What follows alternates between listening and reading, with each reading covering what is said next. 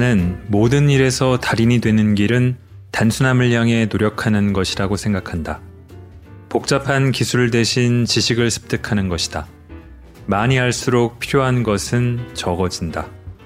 나 자신의 삶을 단순하게 만들려는 미미한 시도들을 통해 나는 보다 단순하게 살아야 혹은 그렇게 살기로 선택해야 정말 중요한 모든 면에서 빈곤하고 결핍된 삶이 아닌 풍요로운 삶을 살 수 있다는 것을 배웠다.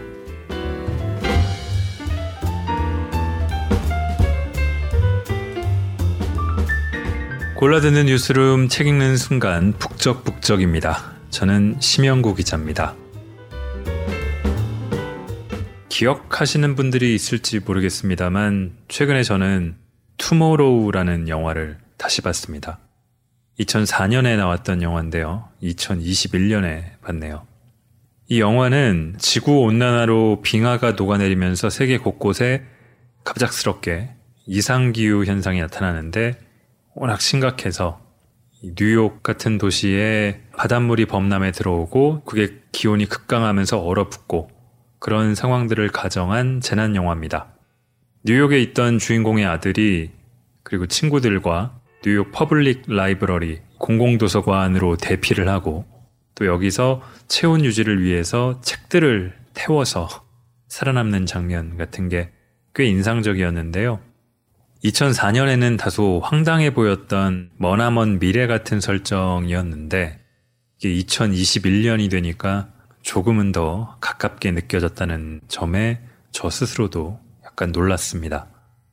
후손에게 물려줄 지구를 위해서만이 아니라 우리에게도 어쩌면 닥칠 수도 있는 미래일 수 있다는 그런 생각. 앞으로 1세대, 2세대, 3세대, 뭐 7세대를 내다보고 유지할 수 있는 속도로 지속 가능하도록 성장해야 한다. 20년 전이라면은 이 역시 조금 현실을 잘 모르는 생각일 수도 있겠지만 지금은 매우 현실적인 기업이 가져야 할 철학이 된 것 아닌가.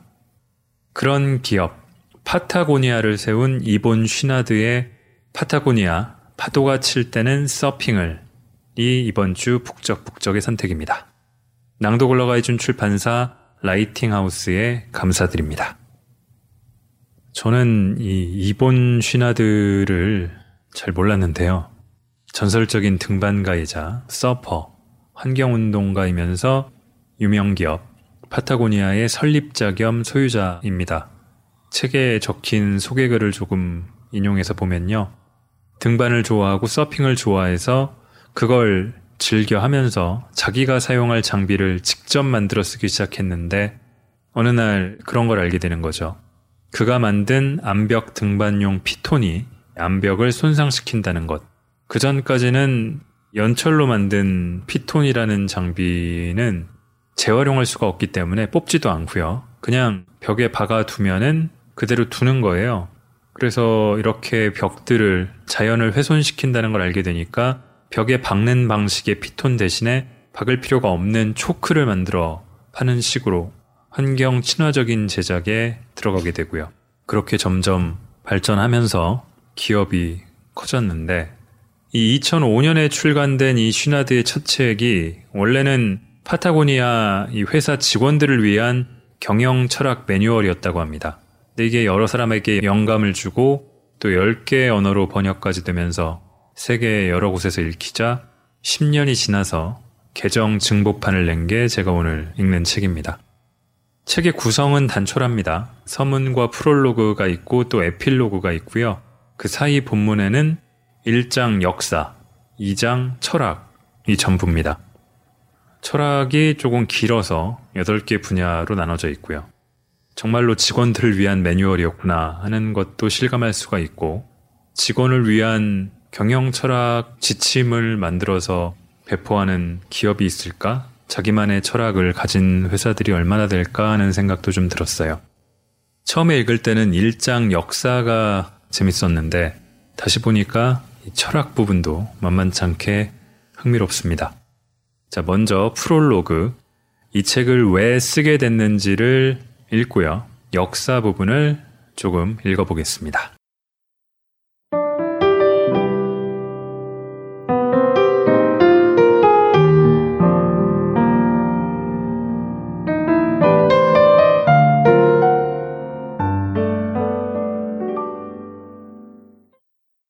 옳은 것을 선택하고 좋아하는 일을 하면서 압도적으로 성공하는 법. 나는 거의 60년 동안 사업가로 살아왔다. 이렇게 말하는 것은 누군가 자신이 알코올 중독자라거나 변호사라고 인정하는 것만큼이나 내게 어려운 일이다. 기업은 자연의 적이 되어 토착 문화를 파괴하고 가난한 사람들로부터 착취한 것을 부유한 사람들에게 쥐어주고 공장 폐수로 지구를 오염시킨 일들을 책임져야 할 주체이기 때문이다. 하지만 한편으로 기업은 식량을 생산하고 질병을 치료하고 인구를 제한하고 사람들을 고용하고 우리 삶의 질을 전반적으로 향상시킬 수 있다. 이성과 영혼을 저버리지 않고도 수익을 내면서 이런 좋은 일들을 할 수 있다. 바로 이것이 이 책이 말하고자 하는 것이다. 1960년대 미국에서 인격 형성기를 보낸 많은 사람들과 마찬가지로 나는 자라면서 대기업과 그들의 시녀로 전락한 정부에 대한 불신과 경멸의 마음을 키우게 되었다. 부모보다 돈을 더 많이 벌거나 사업을 시작해서 가능한 빨리 회사를 키운 뒤에 상장을 하고 은퇴를 한 후 레저월드에서 골프나 치며 여생을 보내겠다는 전형적인 젊은 공화당 지지자의 꿈은 나에게 전혀 매력이 없었다. 내가 가치 있게 생각하는 것은 자연과 가까운 삶을 살고 사람들이 위험한 스포츠라고 부르는 것에 열정적으로 참여해 얻은 유무형의 결과물들이다. 아내 말린다와 나, 그리고 반골 기질을 가진 파타고니아의 다른 직원들은 이런 스포츠와 자연, 대안적인 라이프 스타일을 통해 삶의 교훈을 얻었고 그것을 회사를 운영하는데 적용해 왔다. 파타고니아 Incorporated는 하나의 실험이다. 우리는 지구 최후의 날을 예측하는 책들이 자연의 파괴와 문명의 붕괴를 피하기 위해 즉시 해야만 한다고 말하는 권고를 실천에 옮기기 위해 존재한다. 환경의 붕괴가 목전에 있다는 전 세계 과학자들의 보편적인 합의에도 불구하고 우리 사회는 행동을 취할 의지가 부족하다. 우리는 무관심, 타성, 상상력의 부재로 인해 집단적인 마비 상태에 빠져 있다. 파타고니아는 통념에 도전하는 새로운 스타일의 책임 있는 기업을 보여주려고 한다. 우리는 끝없는 성장을 필요로 하고 자연 파괴에 대해 책임져야 마땅한 자본주의 모델은 반드시 대체되어야 한다고 믿는다. 파타고니아와 2천명의 직원들은 옳은 일을 하는 것이 세상에 유익하면서도 수익성이 있는 기업을 만든다는 것을 전 세계 기업들에게 입증해 보일 수단과 의지를 갖고 있다. 이 책의 초판을 쓰는데 15년이 걸렸다. 전형적인 기업의 규칙에 따르지 않고도 일을 잘할 수 있다는 것. 단순히 좋은 성과가 아니라 훨씬 더 압도적인 성과를 올릴 수 있다는 것을 100년 후에도 존재하고 싶은 기업들에게 확실하게 증명할 시간이 필요했기 때문이다.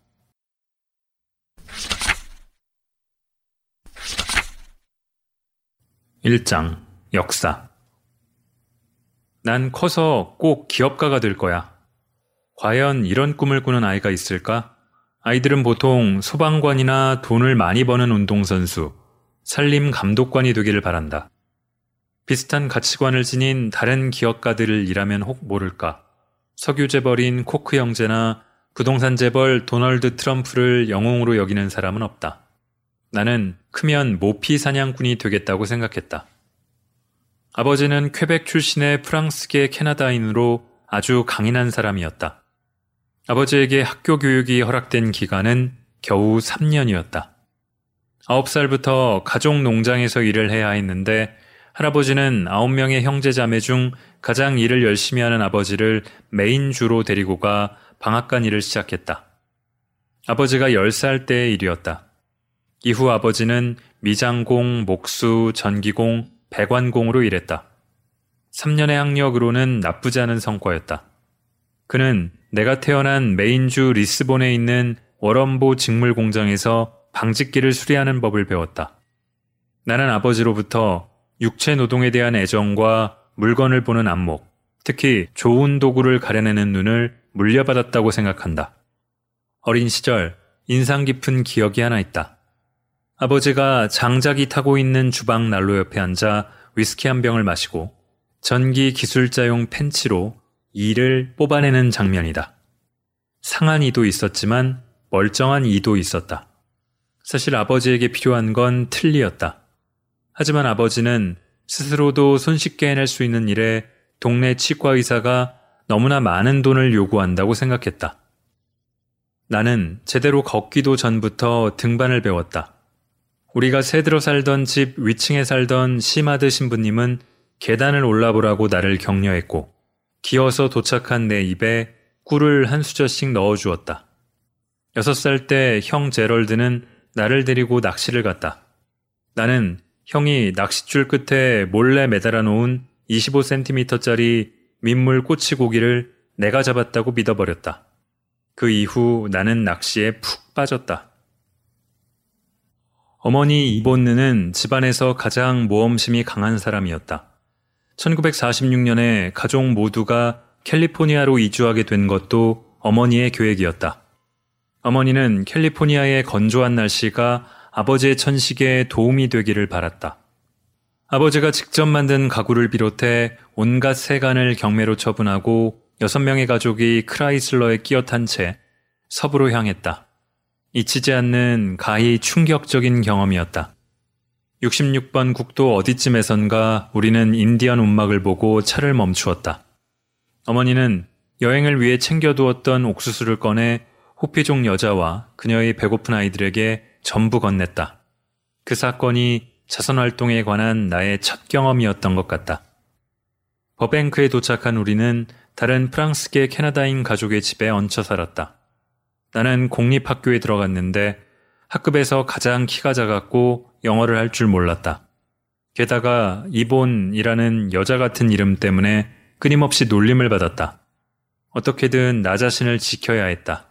그래서 나는 미래의 기업가라면 누구나 할 법한 일을 했다. 학교에서 도망쳤다. 부모님은 나를 성당에서 운영하는 학교로 전학시켰다. 수녀님들로부터 도움을 받을 수 있게 하려는 생각이었다. 그 해 내 성적표는 D1색이었다.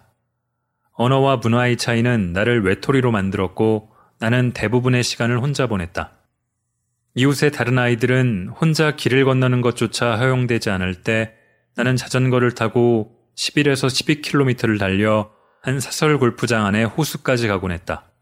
그리고 그곳 경비들의 눈에 띄지 않게 버드나무 사이에 숨어 송어와 농어를 낚았다. 그리피스 공원과 로스앤젤레스 강과 같은 도심 속의 미개척지를 발견한 이후에는 학교가 끝나면 그곳에 가서 작살로 개구리를 잡고 올가미로 가재를 잡고 활과 화살로 토끼 사냥을 했다.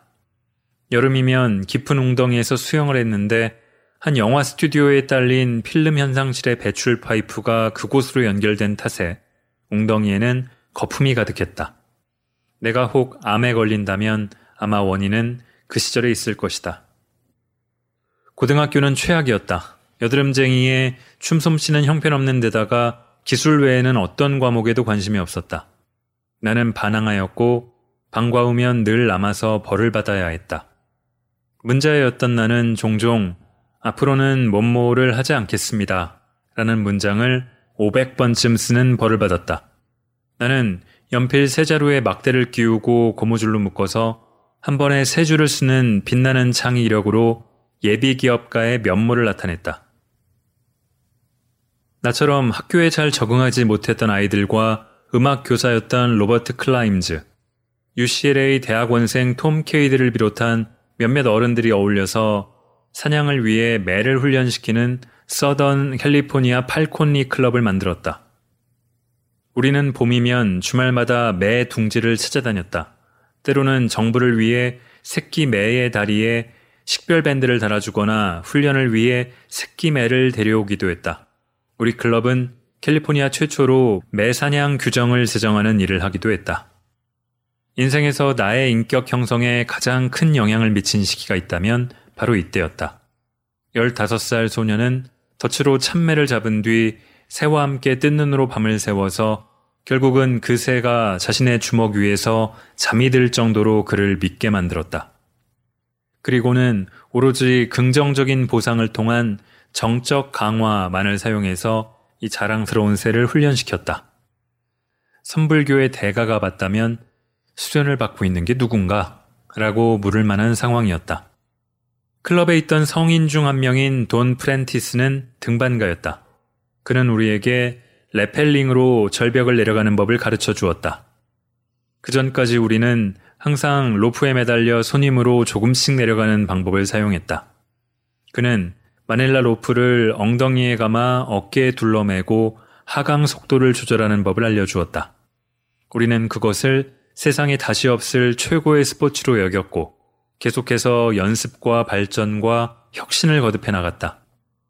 우리는 바지에 가죽을 덧댄 레펠용 옷을 만들었고 덕분에 속도는 점점 빨라졌다. 나는 로프 세 개를 한대 묶어 엄청나게 긴 줄을 몸에 걸고 레펠을 시도하다가 죽음의 문턱까지 가는 경험을 했다. 첫 번째 매듭에 이르렀을 때 로프가 내 목에 감긴 것이다. 늘어진 로프들을 끌어올려서 매듭에 걸린 부분을 풀어내기에는 마닐라 로프가 너무 무거웠다. 나는 로프들을 끌어모은 채 한시간 이상을 매달려 있었다. 더 이상 기운이 없어 죽음을 받아들이려는 찰나 매듭에 걸린 부분이 풀어졌고 겨우 땅에 발을 디딘 나는 경련을 일으키며 쓰러졌다. 우리는 스토니 포인트의 사암 절벽에서 rappelling을 연습하기 위해 화물 열차를 타고 샌 페르난도 밸리의 서쪽 끝으로 갔다. 특수 장비나 클라이밍 슈즈 같은 것은 없었다. 우리는 운동화를 신거나 맨발로 등반을 했다. 나는 주말이면 겨울에는 스토니 포인트, 가을이나 봄에는 팜 스프링스 북쪽의 타퀴츠 록으로 갔다. 거기서 시에라 클럽의 젊은 등반가들을 만났다. 나중에 우리는 타퀴츠를 떠나 사람들의 손을 거의 타지 않은 큰 암벽들이 있는 요세미티로 옮겨갔다.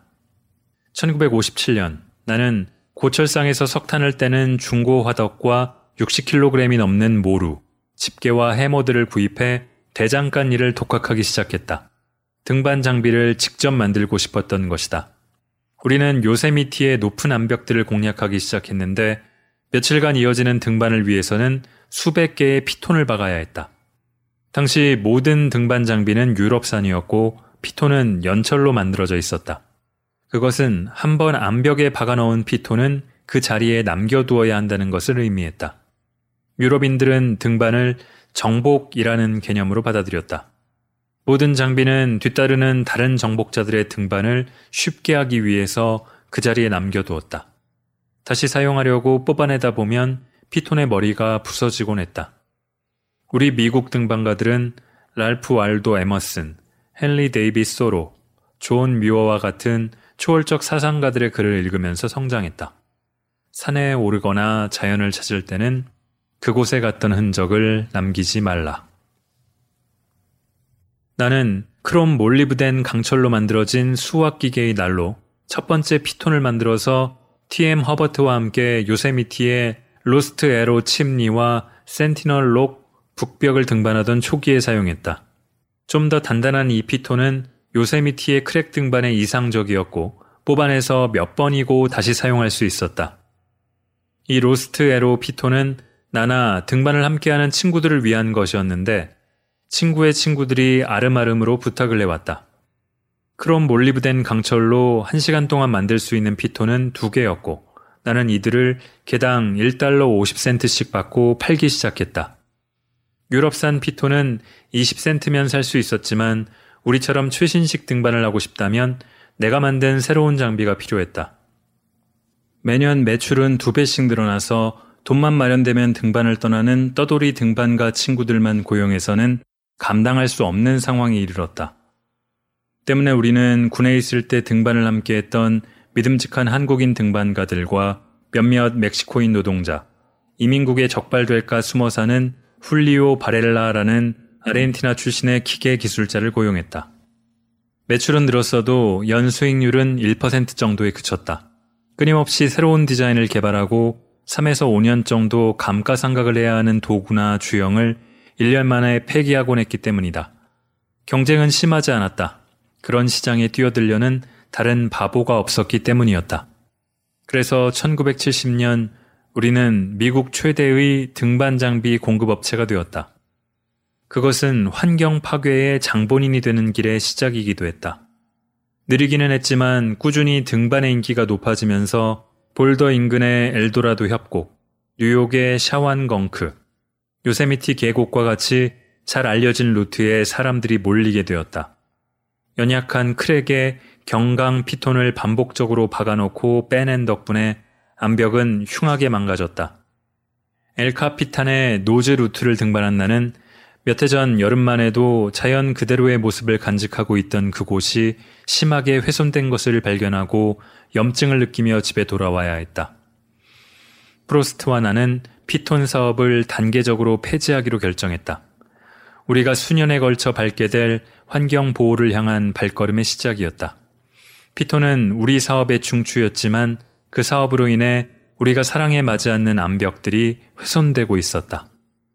다행히 피톤을 대체할 수 있는 물건이 있었다. 해머를 이용해서 크랙에 박아놓고 빼는 대신 손으로 끼워 넣을 수 있는 알루미늄 초크가 그것이었다. 영국의 등반가들은 험한 바위에서 초크를 사용했다. 하지만 영국산 초크는 조악해서 영국 이외의 유럽이나 미국에서는 신뢰를 얻지 못했고 잘 알려지지도 않았다. 우리는 스토퍼와 헥센트릭이라는 이름으로 우리 버전의 초크를 만들어 소량씩 판매했고 1972년부터는 카탈로그에도 포함시키기 시작했다.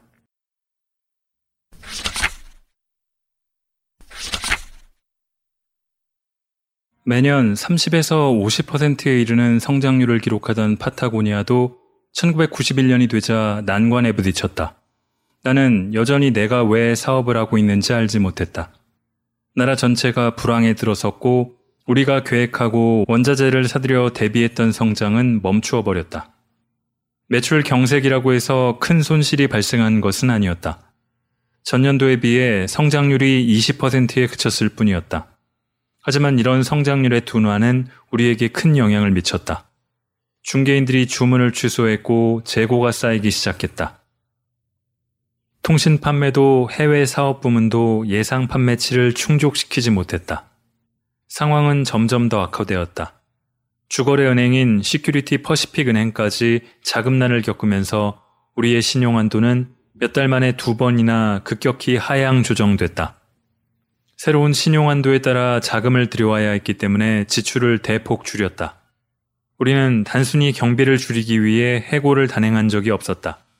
사실 어떤 이유로도 해고를 한 적이 없었다.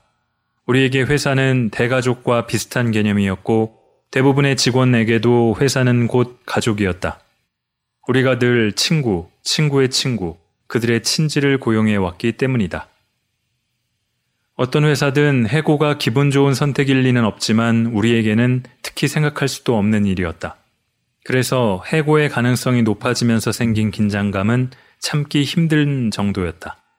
임금 삭감이나 근무 시간 단축과 같은 대안들을 고려했지만 결국 해고만이 우리가 일으킨 문제를 해결할 수 있다는 결론이 나왔다. 성장기에 직원을 지나치게 많이 늘렸고 이제는 할 일이 너무 적었다. 1991년 7월 31일 수요일 우리는 직원의 20%에 해당하는 120명을 해고했다. 우리 회사는 가진 자원과 한계를 초과하고 말았다. 우리는 세계 경제와 마찬가지로 유지할 능력이 없는 성장에 의존하게 되었다. 이 문제를 무시하거나 문제가 사라져버리기를 바라고만 있을 수는 없었다. 우선순위를 다시 생각하고 새로운 경영 방침을 도입해야 했다. 기존의 관행을 깨뜨리는 일을 시작해야 했던 것이다. 나는 10여 명의 임원들을 이끌고 아르헨티나로 가서 바람이 몰아치는 진짜 파타고니아의 산에 올랐다. 이 황무지들을 돌아다니며 우리는 스스로에게 왜 사업을 하고 있는지, 파타고니아가 어떤 회사가 되기를 원하는지 물었다. 10억 달러 규모의 회사도 좋지만 우리가 자랑스럽게 여길 수 없는 제품을 만들어야 한다면 아무런 의미가 없다는데 모두 의견이 일치했다. 기업으로서 우리가 유발한 환경 피해를 저지하기 위해 할 수 있는 일이 없는지에 대해서도 논의했다. 우리를 다른 회사가 아닌 파타고니아로 이끈 공통의 가치관과 문화에 대해서도 심도 깊은 대화를 나누었다. 우리는 제어되지 않은 성장이 지금까지 회사를 성공으로 이끌어왔던 가치관을 위험에 빠뜨렸다는 점을 알고 있었다. 하지만 짧고 간결하게 해법을 제시하는 운영 매뉴얼로는 이런 가치관들을 제대로 표현할 수 없었다. 우리에게는 항상 옳은 질문을 던지고 옳은 답을 찾을 수 있게 하는 철학적이고 영감을 주는 지침이 필요했다. 우리는 주요 부서와 직무 하나하나에 적용되어야 할 지침을 파타고니아의 철학이라고 부르기로 했다. 관리자들이 판매와 현금 유동성 위기를 타개할 방법에 대해 논의할 동안 나는 글로 옮겨진 우리의 철학을 바탕으로 일주일에 걸친 직원 세미나를 이끌기 시작했다. 버스에 직원들을 가득 태우고 요세미티나 샌프란시스코 북쪽의 마린 헤드랜드 등의 장소를 찾아 캠핑을 하면서 나무 아래에 모여 함께 이야기를 나눴다. 목표는 회사의 전 직원에게 우리의 사업과 환경윤리, 가치관에 대해 가르치는 것이었다. 버스를 대절하지 못할 정도로 자금이 부족한 상황일 때는 인근의 로스 파드레스 국유림에서 캠핑을 하면서도 교육은 멈추지 않았다. 지금 생각하면 나는 위기에 처한 우리 회사의 한 인간으로서 그리고 등반가이자 서퍼, 카야커, 플라이 낚시꾼으로서 내가 체득한 교훈을 심어주려 노력하고 있었다. 나는 삶을 단순하게 유지하기 위해서 항상 노력했다. 1991년 환경 문제의 심각성을 파악한 나는 먹이 사슬의 하단에 있는 식품, 주로 야채류를 먹고 물질재와의 소비를 줄이기 시작했다. 위험한 스포츠를 하면서도 중요한 가르침을 얻었다. 한계를 넘어서는 안 된다는 것이다. 한계를 넓히려고 노력하고 한계를 초월하는 것을 목표로 두고 살지만 한계를 넘어서는 안 된다.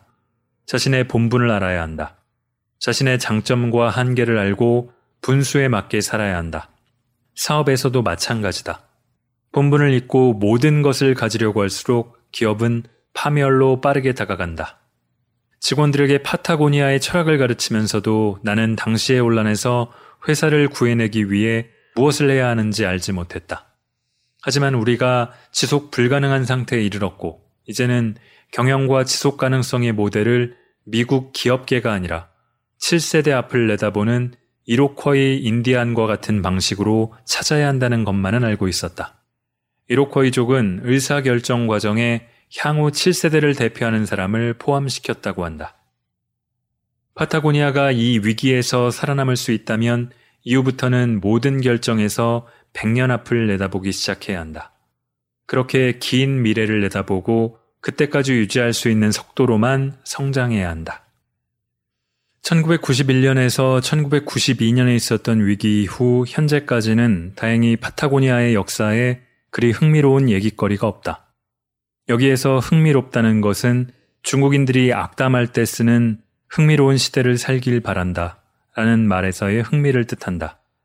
대부분의 큰 문제는 해결되었다. 매를 훈련시킬 때 쓰는 용어를 빌리면 야락의 상태이다. 배는 고프지만 약하지는 않은 사냥에 나설 준비를 갖춘 가장 기민한 상태라는 말이다. 회사를 야락의 상태로 유지하기 위해 경영진이 의도적으로 만들어낸 것 이외에는 어떤 위기도 없었다. 최고의 제품을 만들되 불필요한 환경 피해를 유발하지 않으며 환경 위기에 대한 공감대를 형성하고 해결 방안을 실행하기 위해 사업을 이용한다. 라는 사명 선언에 따라 살기 위해 우리가 노력하는 과정이 우리 이야기의 전부이다.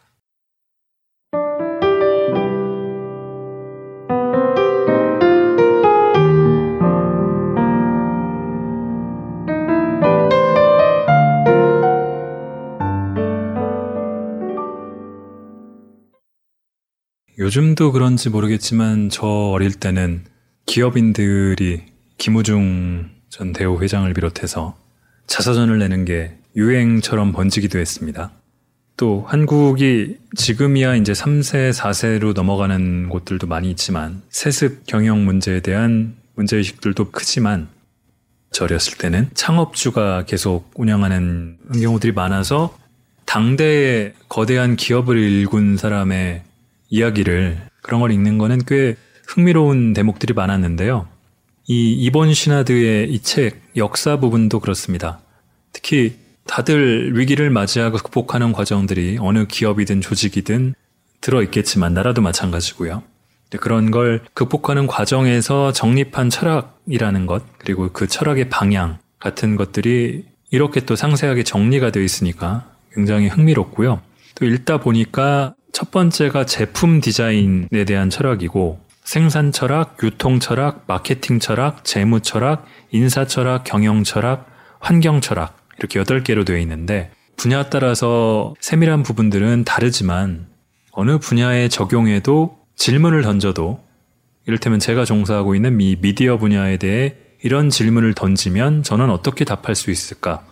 저는 저희 회사는 우리 언론은 그런 철학을 갖고 있을까? 그게 현재의 위기를 타개하거나 전환하거나 극복하는 한 방법은 되지 않을까 하는 생각까지 꼬리를 물게 되더라고요. 그래서 다음에는 제가 제품 디자인에서 던지는 질문들을 위주로 좀 읽고요. 또 이 파타고니아에 굉장히 화제가 됐던 광고가 하나 있었는데요. 2011년에 뉴욕 타임즈에 이런 광고를 했습니다. Don't buy this jacket. 이 재킷을 사지 마세요. 라는 광고를 파타고니아가 게재한 게 굉장히 화제였는데 사지 말라는 게 수선해서 입으라는 얘기였죠. 그만큼 오래 입을 수 있는 튼튼한 옷을 만들겠다는 철학을 전면으로 내세웠던 게 또 화제였고 그리고 이 책의 제목 파타고니아 파도가 칠 때 서핑을 이라는 거는 인사 철학에 담겨 있는 내용입니다. 이런 부분들을 또 환경에 대한 얘기는 계속 강조해 왔던 부분이고요. 이런 부분들을 부분 부분 골라 읽으면서 이번 북적북적을 마치겠습니다. 한치 앞도 모르는 게 사람 일이라고 하지만 다 계획을 세우고 그걸 실천하는 것.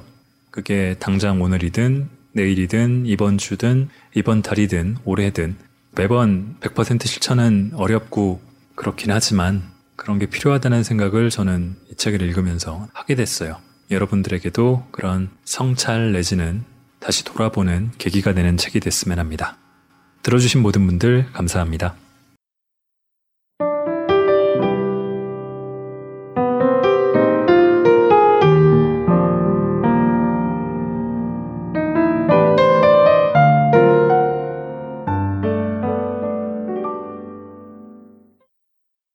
제품 디자인 철학 사명선언의 첫 부분인 최고의 제품을 만든다는 파타고니아의 존재의 이유이며 사업 철학의 초석이다. 최고의 품질을 가진 제품을 만들고 싶은 마음은 애초에 우리가 사업을 시작한 이유였다. 우리는 제품 중심 기업이다. 실체적인 제품 없이는 회사도 없고 사명선언문의 다른 목표들도 뜬금없는 허풍이 될 것이다. 고품질의 유용한 제품은 회사를 지탱해주고 목표를 향해 나아갈 수 있게 한다. 다음은 파타고니아의 디자이너가 각각의 제품이 우리의 기준에 적합한지 판단하기 위해 제품에 대해 던져야 하는 주요한 질문들이다. 질문들만 읽어보겠습니다. 필요한 기능을 갖추었는가? 다기능적인가? 내구성이 있는가? 수선이 가능한가? 고객에게 잘 맞는가? 디자인이 단순한가? 제품 라인이 단순한가? 혁신인가 발명인가? 글로벌한 디자인인가? 관리와 세탁이 쉬운가? 부가가치를 가지고 있는가? 진짜인가? 아름다운가? 패션을 좇고 있는 건 아닌가? 핵심 고객을 위해 디자인하고 있는가? 해악을 끼치고 있지는 않은가? 유기농 목화인가? 환경에 해를 끼치지 않는 원료 생산은 가능한가? 독성이 적은 염료를 사용하고 있는가? 보다 책임있는 의류를 만드는 일을 시작하기 위해 어떤 종류의 질문을 하고 어떤 노력을 기울여야 하는지의 문제에는 여기 다루지 못한 많은 이야기가 있다. 우리 회사의 환경 철학에는 더 많은 노력이 열거되어 있다. 탄생에서 재탄생에 이르기까지 제품을 책임지고 우리에게 제품의 수선을 맡기도록 고객들을 장려하고 제품의 수명이 다했을 때는 다른 귀중한 제품으로 재활용하기로 한 약속을 지키려면 우리가 할 수 있는 가장 현명한 일은 제품을 가능한 오래 지속되도록 만드는 것이다. 우리는 제품들이 지나치게 빨리 되돌아오는 것을 원치 않기 때문이다.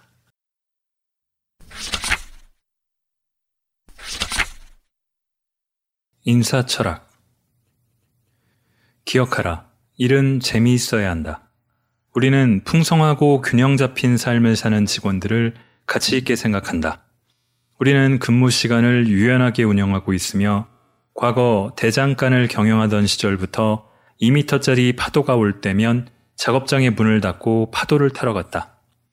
우리의 정책은 다른 사람에게 부정적인 영향을 주지 않는 한 언제나 유연한 근무를 보장하는 것이다. 서핑에 매진하는 사람은 다음 주 화요일 오후 2시에 서핑을 하러 가는 계획을 잡는 게 아니라 파도와 조수와 바람이 완벽할 때 서핑을 간다. 스키는 습기가 없는 가루눈이 올 때 타러 간다. 좋은 시기를 놓치지 않으려면 언제든 바로 나설 수 있는 근무 환경이 조성되어야 한다. 이런 생각이 파도가 칠 때는 서핑을 이라는 이름의 근무 시간 자유 선택 정책으로 자리 잡았다. 직원들은 이 제도를 활용해 좋은 파도를 잡고 오후에 마음껏 암벽을 타고 학업을 계속하고 일찍 집으로 돌아가 스쿨버스에서 내리는 아이들을 맞이한다. 이런 유연성을 통해 자유와 스포츠를 너무나 사랑해서 엄격한 근무 환경에 정착하지 못하는 귀중한 직원들을 얻을 수 있었다. 특권을 남용하는 직원들은 찾아보기 힘들다. 우리의 복지는 너그럽지만 전략적이다. 각 복지에는 그만한 사업적 이유가 있다. 우리는 시간제 단기 근무자에게도 종합 건강보험을 보장한다. 운동에 열정을 가진 사람들을 소매점에 채용하기 위해서이다.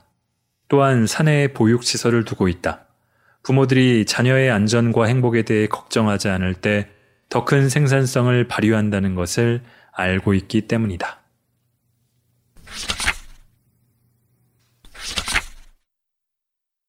환경 철학 내가 문제를 만들었으므로 내가 해결해야 한다고 인정하는 것이 책임감 있는 삶을 시작하는 가장 좋은 방법이다. 다른 회사에게 책임 있는 행동을 권하려면 우리부터 그렇게 해야 한다.